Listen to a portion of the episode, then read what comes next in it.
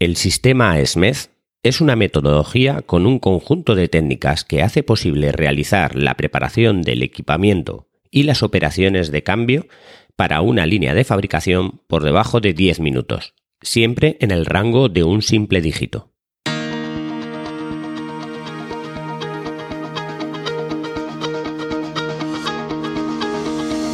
Hola, estás escuchando Proyecta, un podcast de Emilcar FM sobre dirección y gestión de proyectos, metodologías ágiles, Lean, productividad y mucho más.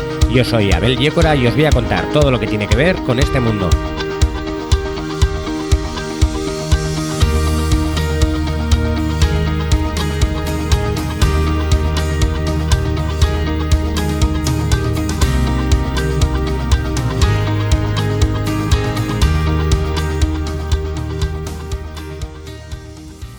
Decimoquinto capítulo ya y esta vez os voy a hablar del sistema SMED, un sistema de cambios rápidos que se llama así para las líneas de fabricación.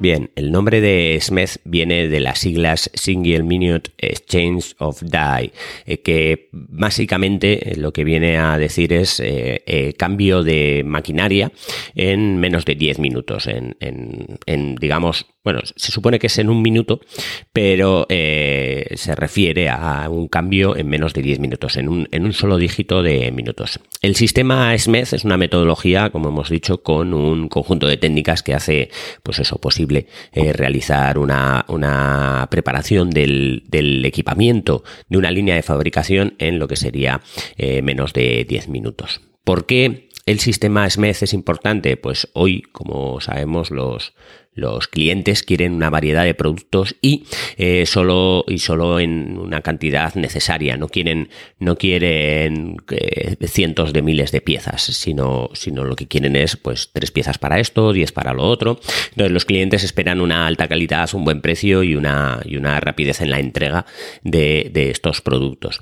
El sistema SMED lo que ayuda es a preparar y a satisfacer estas necesidades con un menor despilfarro al hacer eh, más eficiente la fabricación de cantidades pequeñas.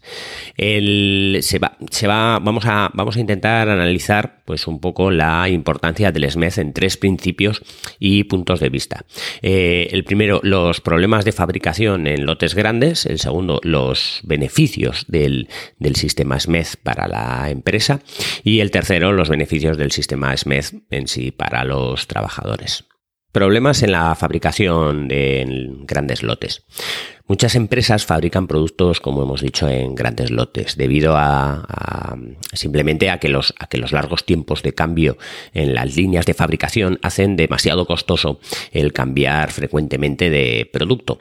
Los fabricantes en lotes grandes tienen, eh, tienen diversos inconvenientes. Por ejemplo, el despilfarro del inventario al, al, almacenar lo que no se, lo que no hay pedido, lo que no se puede vender, ¿vale? Pues tiene un coste como hemos dicho en otros capítulos, del inmovilizado de esos materiales y, bueno, los recursos de la empresa de tener que moverlos, de tener que almacenarlos y eh, todo eso van añadiendo pues un valor al producto. Por otro lado, también los, los grandes lotes tienen retrasos. Los clientes deben esperar a que su empresa fabrique los lotes completos en lugar de cantidades pequeñas que el cliente necesita. Si una máquina de fabricación está fabricando continuamente piezas, pues muchas veces tiene que esperar a que se termine todo ese lote para fabricar igual las piezas que el cliente ha, solicitado, que son otras, o incluso terminar ese lote para empezar a distribuir, pues porque, porque el sistema de almacenaje y de transporte está pensado todo en, lotes. También la disminución de la calidad al almacenar el inventario eh, no vendido incrementa la eh, posibilidad de que, eh, de que este material pues tenga algún tipo de deterioro o, cualquier eh, problema ¿vale? que pueda tener en el almacenaje, en el transporte o en la manipulación del, del lote completo. Todo esto añade siempre costes al producto. En cuanto a los beneficios del sistema SMED para las empresas, como decíamos la segunda sección, el sistema de SMED pues cambia un poco la idea que tenemos o, que existe sobre, los, sobre que los cambios eh, tienden a, a tardar mucho tiempo, tienden a, ocupar mucho tiempo de, proceso de, fabricación, por lo tanto, si estás cambiando, no vas a poder eh, fabricar y sería, sería contraproducente. Pero eh, el sistema SMED cambia ese concepto. Cuando estos pueden, eh, cuando los cambios se pueden hacer rápidamente, se pueden hacer tantos cambios como sea necesario y no perder ese tiempo de producción. Esto significa que las empresas pueden fabricar en cantidades pequeñas, lo cual tiene muchas ventajas en, torno a flexibilidad, en torno a eh, entregas más rápidas y, bueno, pues también mejor calidad de los productos y también mayor productividad al producir justamente las piezas que realmente el cliente quiere.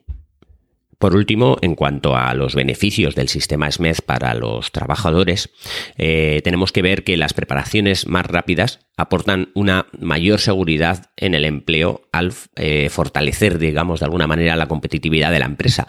La empresa al poder producir de una manera eh, mucho más eficiente piezas y lotes pequeños, ahorra todos esos problemas, luego la empresa se vuelve más competitiva, lo que quiere decir que para el empleado siempre el que la empresa sea más competitiva siempre va a beneficiar en que eh, su trabajo va a ser más, más estable de alguna manera.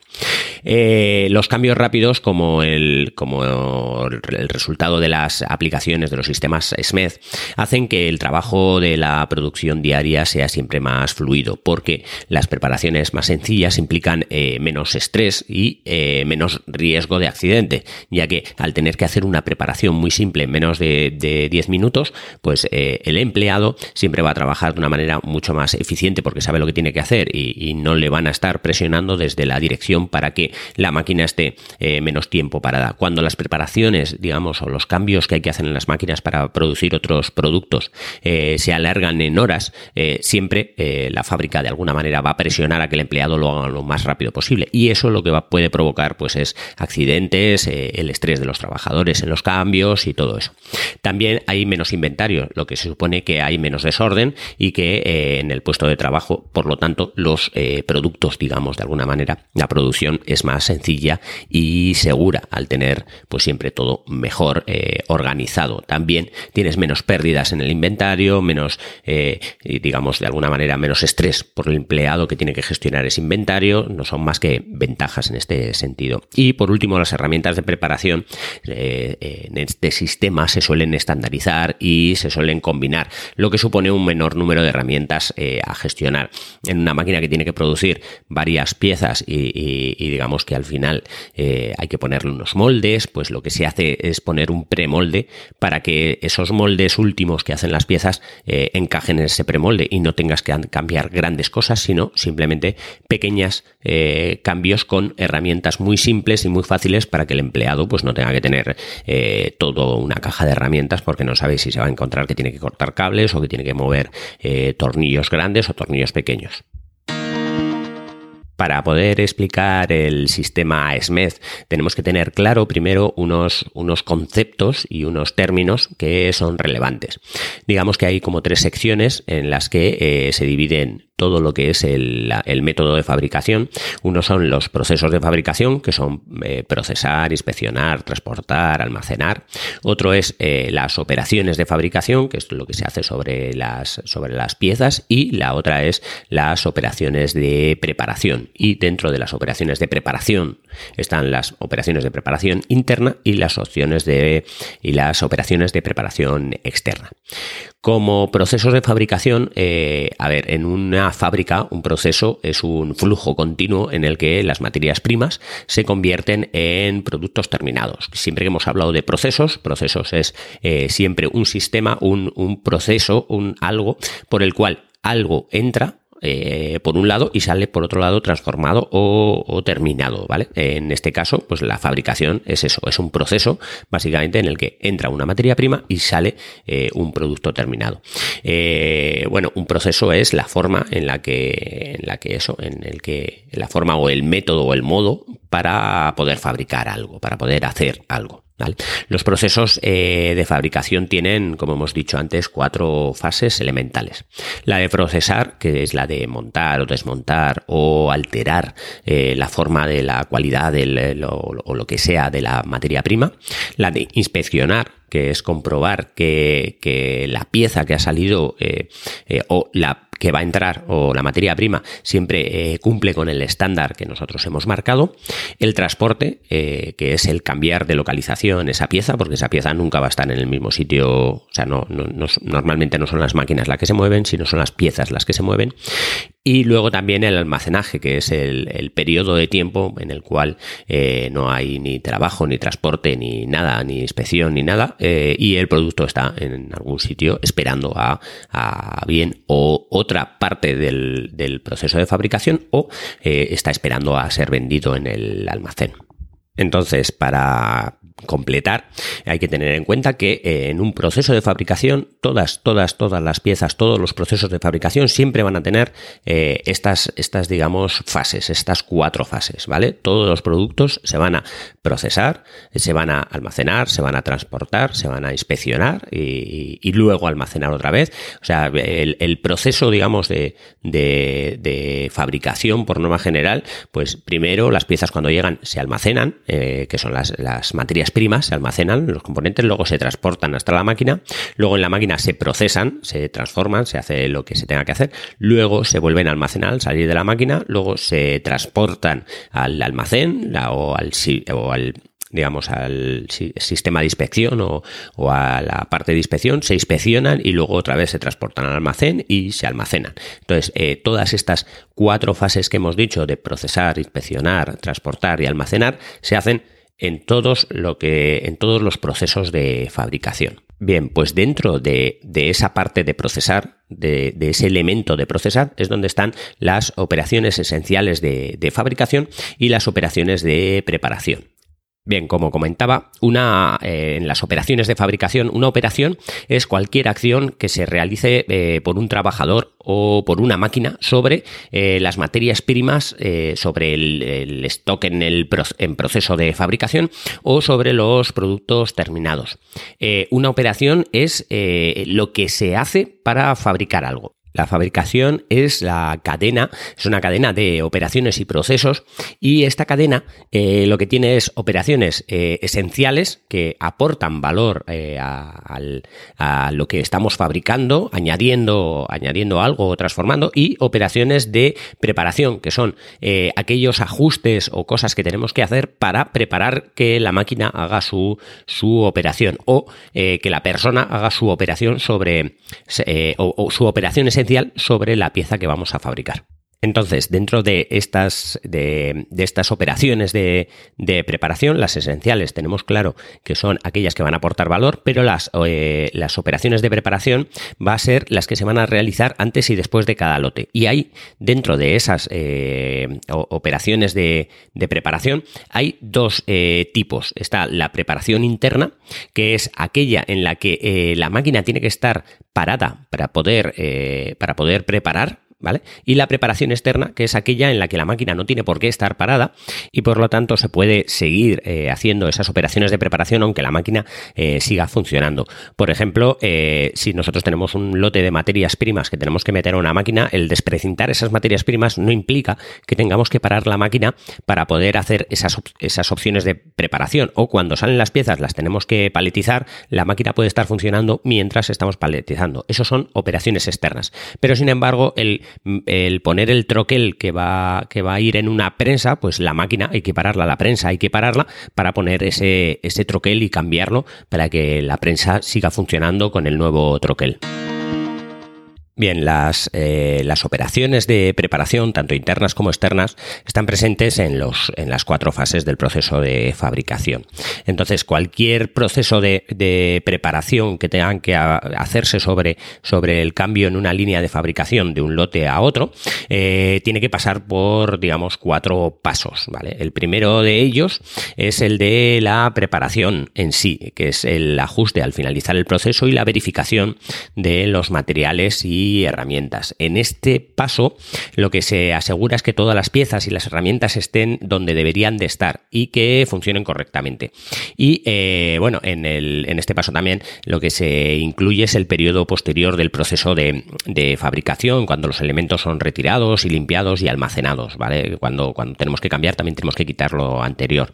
Y eh, bueno, en este, este paso se suele realizar por norma general con la máquina parada y suele suponer un 30% del tiempo total que tenemos para el cambio.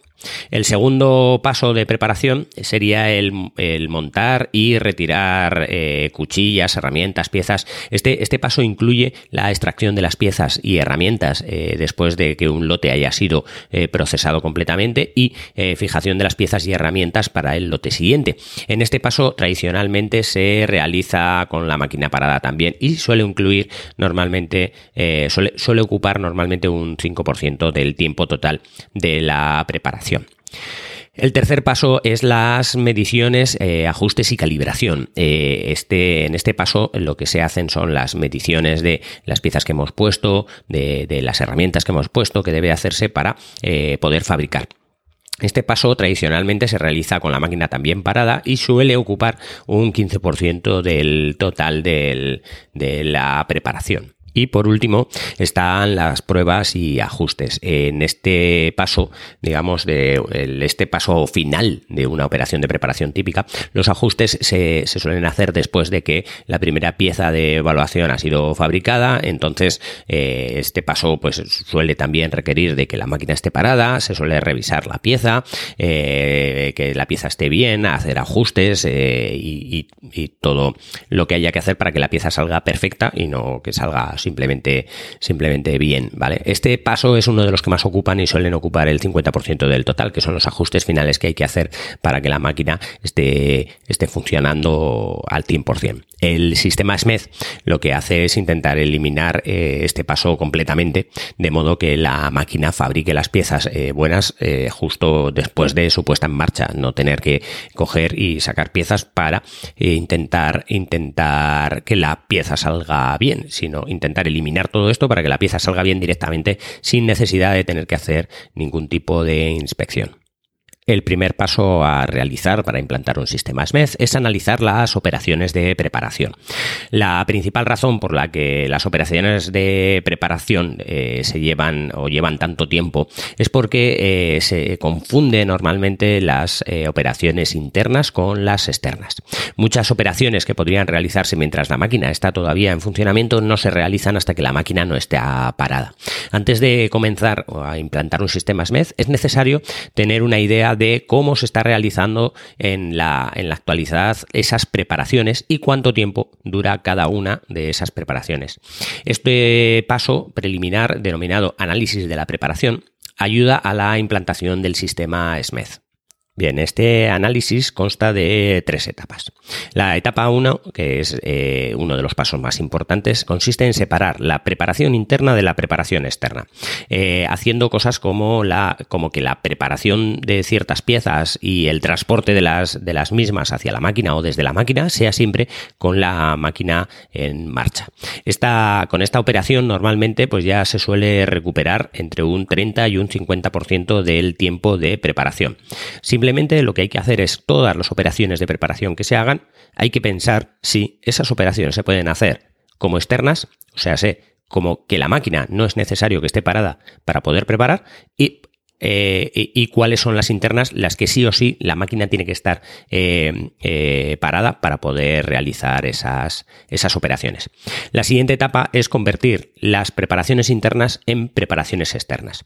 Esto se hace, esto lo que provoca es que reduce aún más el tiempo de preparación hacia un solo dígito. Implica dos importantes actividades. Primero, reexaminar las operaciones para ver si en algún paso es, es asumido que erróneamente como que es una preparación interna y puede pasar a ser una preparación externa. Y luego encontrar las formas de convertir esos pasos de preparación interna en eh, preparación externa. Las operaciones eh, a, menudo pueden transformarse a preparación externa analizando su verdadera función.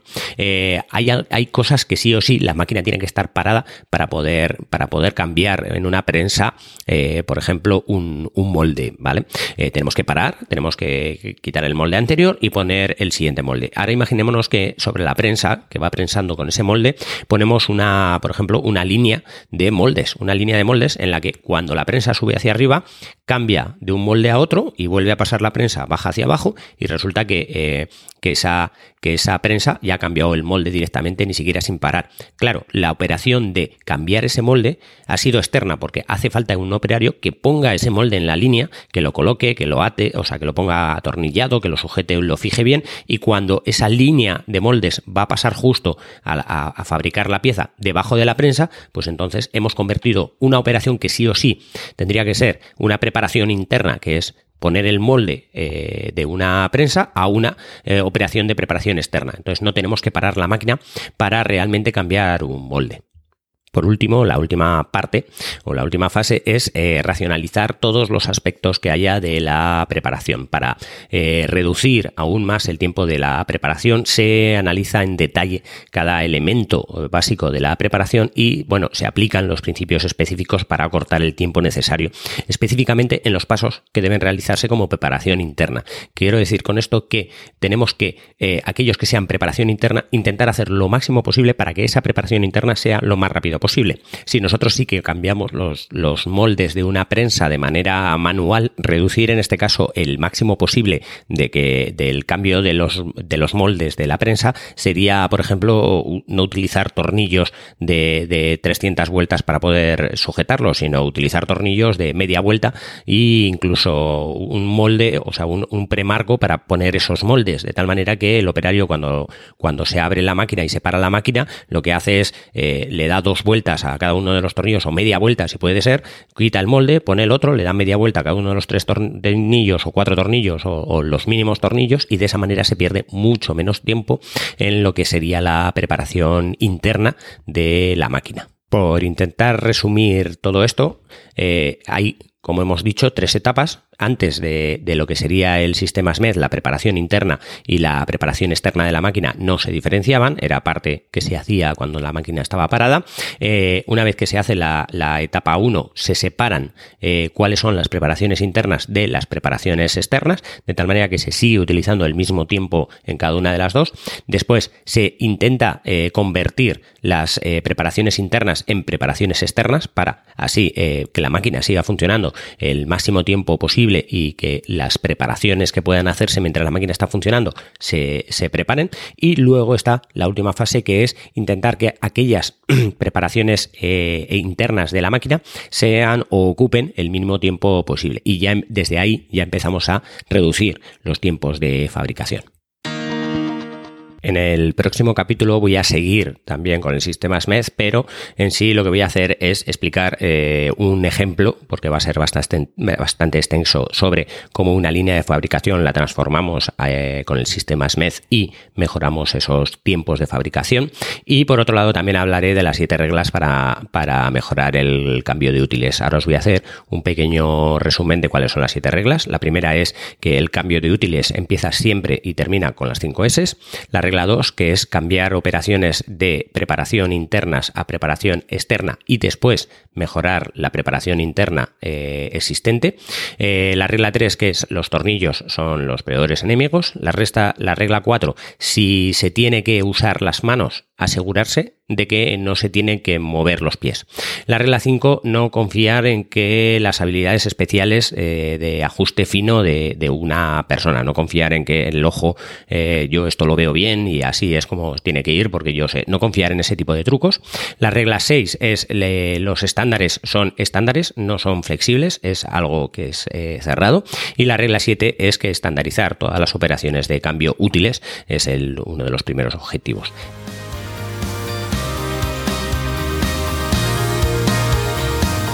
Y hasta aquí el capítulo de hoy. Muchas gracias por escucharme. Tenéis todos los medios de contacto y la información y los enlaces del capítulo en emilcar.fm barra proyecta. donde espero vuestros comentarios hasta el próximo capítulo y no os olvidéis de que lo bien planificado bien sale.